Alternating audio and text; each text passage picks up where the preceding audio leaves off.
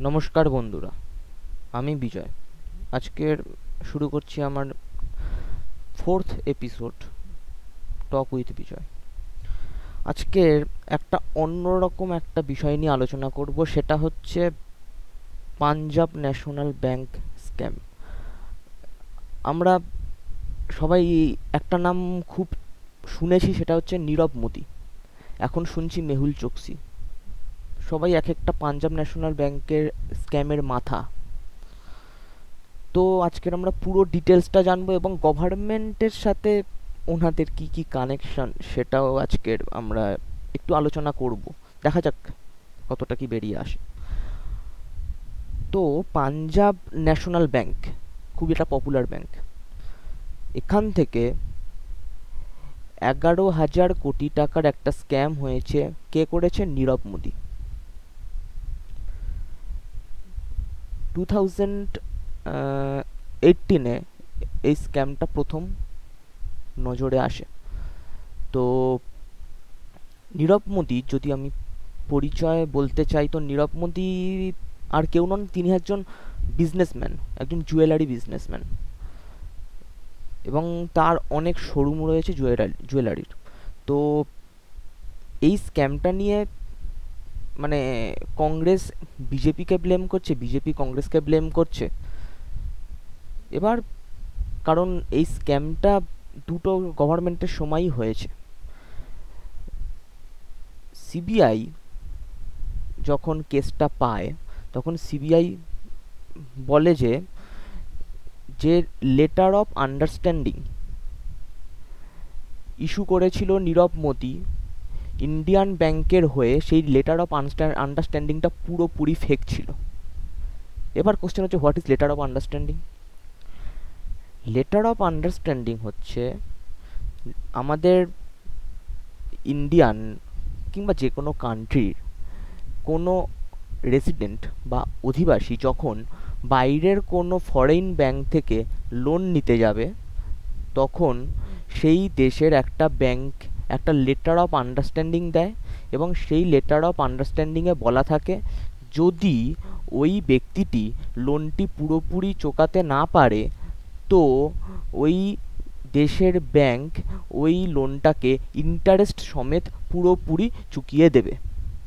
এতে কি হয়? এতে ফরেন ব্যাংকটা ফরেন যে ব্যাংক সেই ফরেন ব্যাংক একটা সিওরিটি পায় যে হ্যাঁ আমি লোনটা দেবো, আমার পুরোপুরি সিওরিটি আছে, টাকাটা ফেরত পাওয়ার। নীরব মোদী এই যে এলওইউ মানে লেটার অফ আন্ডারস্ট্যান্ডিং এই কাগজটাকে পাঞ্জাব ন্যাশনাল ব্যাংকের নামে একটা ফেক কাগজ বার করে। এবার নীরব মোদী এই ফেক কাগজটা দিয়ে দু হাজার এগারো সাল থেকে দু হাজার সতেরো সালের মধ্যে টোটাল আটবার করে মোট এগারো হাজার কোটি টাকা ফরেন ব্যাংক থেকে তুলে নেয়।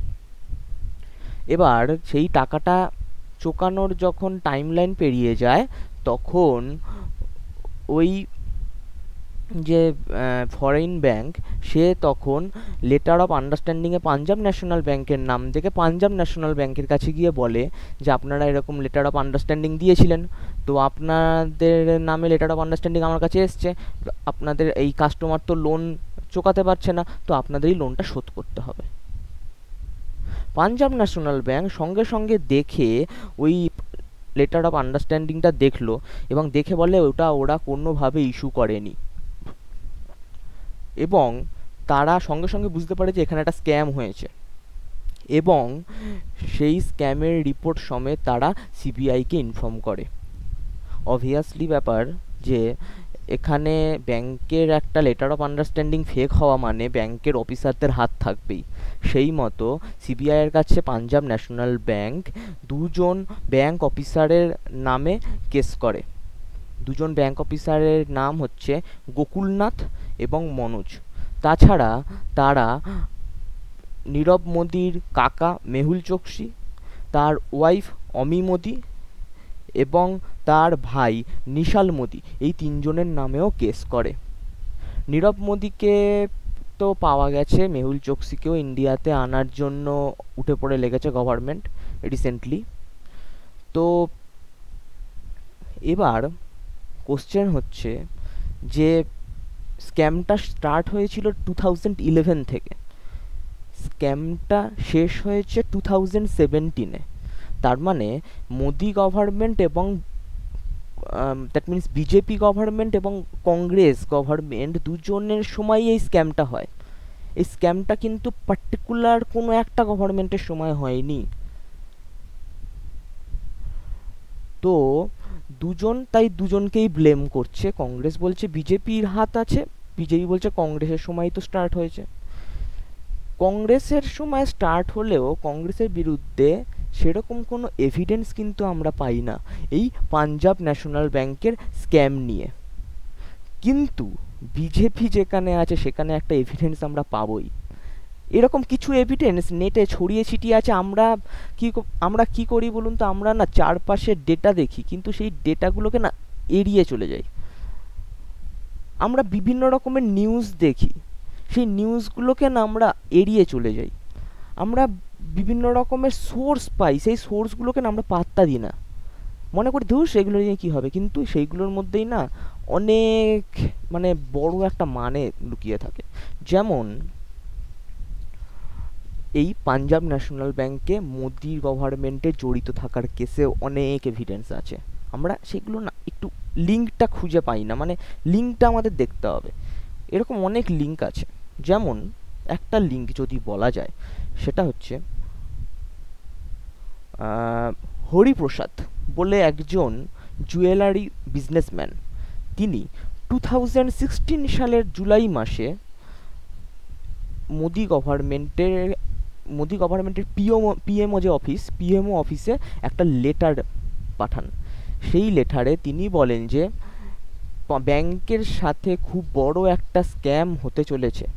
গভর্নমেন্ট যদি ইমিডিয়েট কোনো রকম কোনো স্টেপ না নেয়, তো একটা খুব বাজে ইকোনমিক্যালি মানে ড্যামেজ কিছু একটা হতে চলেছে। এরকম একটা কথা তিনি ড্যামেজ ইকোনমিক্যালি ড্যামেজ এরকম একটা কথা তিনি উল্লেখ করেছিলেন। এবং সেখানে তিনি বেসিক্যালি নীরব মোদির কথাই উল্লেখ করেছিলেন সেই লেটারে কিন্তু পিএমও মানে মোদির অফিস সেটাকে কোনো রকম কোনো গুরুত্ব দেয়নি। যদি আজকে সেটা গুরুত্ব দিত, তাহলে হয়তো কিছু টাকা গভর্নমেন্ট সেভ করতে পারতো। এবার কিছু এভিডেন্স নেটে ছড়িয়ে আছে, সেই এভিডেন্সগুলো আমি বলছি যে, মোদি গভর্নমেন্টের সাথে মানে নরেন্দ্র মোদির সাথে, নীরব মোদীর লিঙ্কটা যদি আমরা দেখতে যাই, তো একবার একটা স্পিচ সেই স্পিচটা ইন্টারনেটে আছে, আপনারা খুঁজলে পাবেন। একটা স্পিচে নরেন্দ্র মোদী বলছেন নীরব ভাই, মেহুল চোকসি ভাই, অর্থাৎ তাদেরকে ভাই বলে সম্বোধন করছেন নরেন্দ্র মোদী এবং তাদেরকে বলছেন যে তাদের মতো বিজনেসম্যান আর হয় না। খুব প্রশংসা করেছিলেন। কিন্তু সেটার মানে যে এরকমভাবে একটা পরিণতি হয়ে যাবে সেটা হয়তো তিনি বুঝতে পারেননি কিংবা জেনে বুঝেও চুপ করেছিলেন। এটা আমার বিষয় নয়, এটা গভর্নমেন্টের বিষয়। নেক্সট নরেন্দ্র মোদী একবার সুইজারল্যান্ডের দাবস বলে একটা এরিয়াতে গিয়েছিলেন কিছু কাজের জন্য। সেখানে নীরব মোদী উপস্থিত ছিলেন এবং একটা ফটোশ্যুটে দেখা যায় নীরব মোদী এবং নরেন্দ্র মোদী দুজনে একসাথে একটা ফটো ফ্রেমে একসাথে ফটোশ্যুট করেছেন। এটা থেকেও বলা যায় যে তাদের মধ্যে সম্পর্ক খুব ভালো। খুব ভালো সম্পর্ক ছিল তাদের মধ্যে। নেক্সট যে লিঙ্কটা যদি আমি বলি, তো একবার অরুণ জেটলি যখন অর্থমন্ত্রী ছিলেন, তখন তিনি একটা ইকোনমিক্যাল ফোরাম মিটিংয়ে গিয়েছিলেন। সেই ইকোনমিক্যাল ফোরাম মিটিংয়ে একশো জন বিজনেসম্যান বাইরে থেকে উপস্থিত ছিলেন। তো সেই একশো জন বিজনেসম্যানের মধ্যে একজনের নাম এই নীরব মোদি। তাকে এত বড় স্ক্যাম করেছে সে, তাকে বলছে একশো জন বিজনেসম্যানের মধ্যে একজন। হ্যাঁ এবার আমি ধরছি গভর্নমেন্ট জানতো না। কিন্তু আমি প্রথমে একটা কথা বললাম যে, হরিশ বলে যে ব্যক্তিটি জুয়েলারির ব্যবসার সাথে যুক্ত, হরিশ প্রসাদ, সেই লোকটির তো গভর্নমেন্টকে চিঠি লিখেছিল। সেই লোকটি তো গভর্নমেন্টকে সাবধান করেছিল। গভর্নমেন্ট কেন গুরুত্ব দেননি? হ্যাঁ গভর্নমেন্ট আগে থেকে নীরব মোদীর ব্যাপারে যখন জেনেছে হ্যাঁ গভর্নমেন্ট যদি তাকে বিশ্বাসও করে, একটা ছোট ইনভেস্টিগেটর ইনভেস্টিগেশন তো করতে পারতো ইনভেস্টিগেশন অবধি হয়নি এই কেসটার আজকে যদি ইনভেস্টিগেশন তখন করতো হ্যাঁ গভর্নমেন্ট নীরব মোদীকে বিদেশে যাওয়া থেকে আটকাতে পারতো, বিদেশে গা ঢাকা দেওয়া থেকে আটকাতে পারতো। হ্যাঁ এবার বিদেশে গা ঢাকা দেওয়া থেকে গভর্নমেন্ট সেটা ইচ্ছা করে আটকায়নি নাকি মানে ইচ্ছা করে বিদেশে যেতে দিয়েছে নাকি মানে অনেক রকম কেস থাকে ভেতরে। তো সেই ভেতরের ডিপে আমি আর ঢুকছি না। তো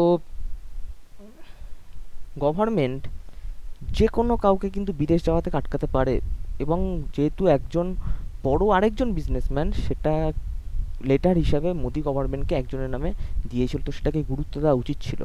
সেটা ইচ্ছা করে গুরুত্ব দেওয়া হয়নি, নাকি অন্য কোনো কারণ আছে সেটা ভেতরেই জানবে।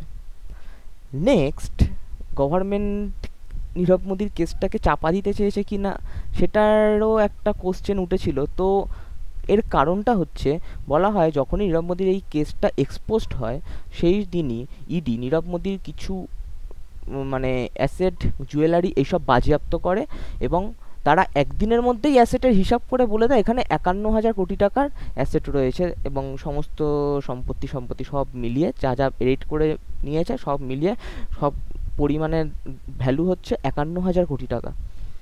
এখানেই একটা কোশ্চেন উঠে যাচ্ছে যে সেই সময় ডিমনিটাইজেশন হয়েছিল।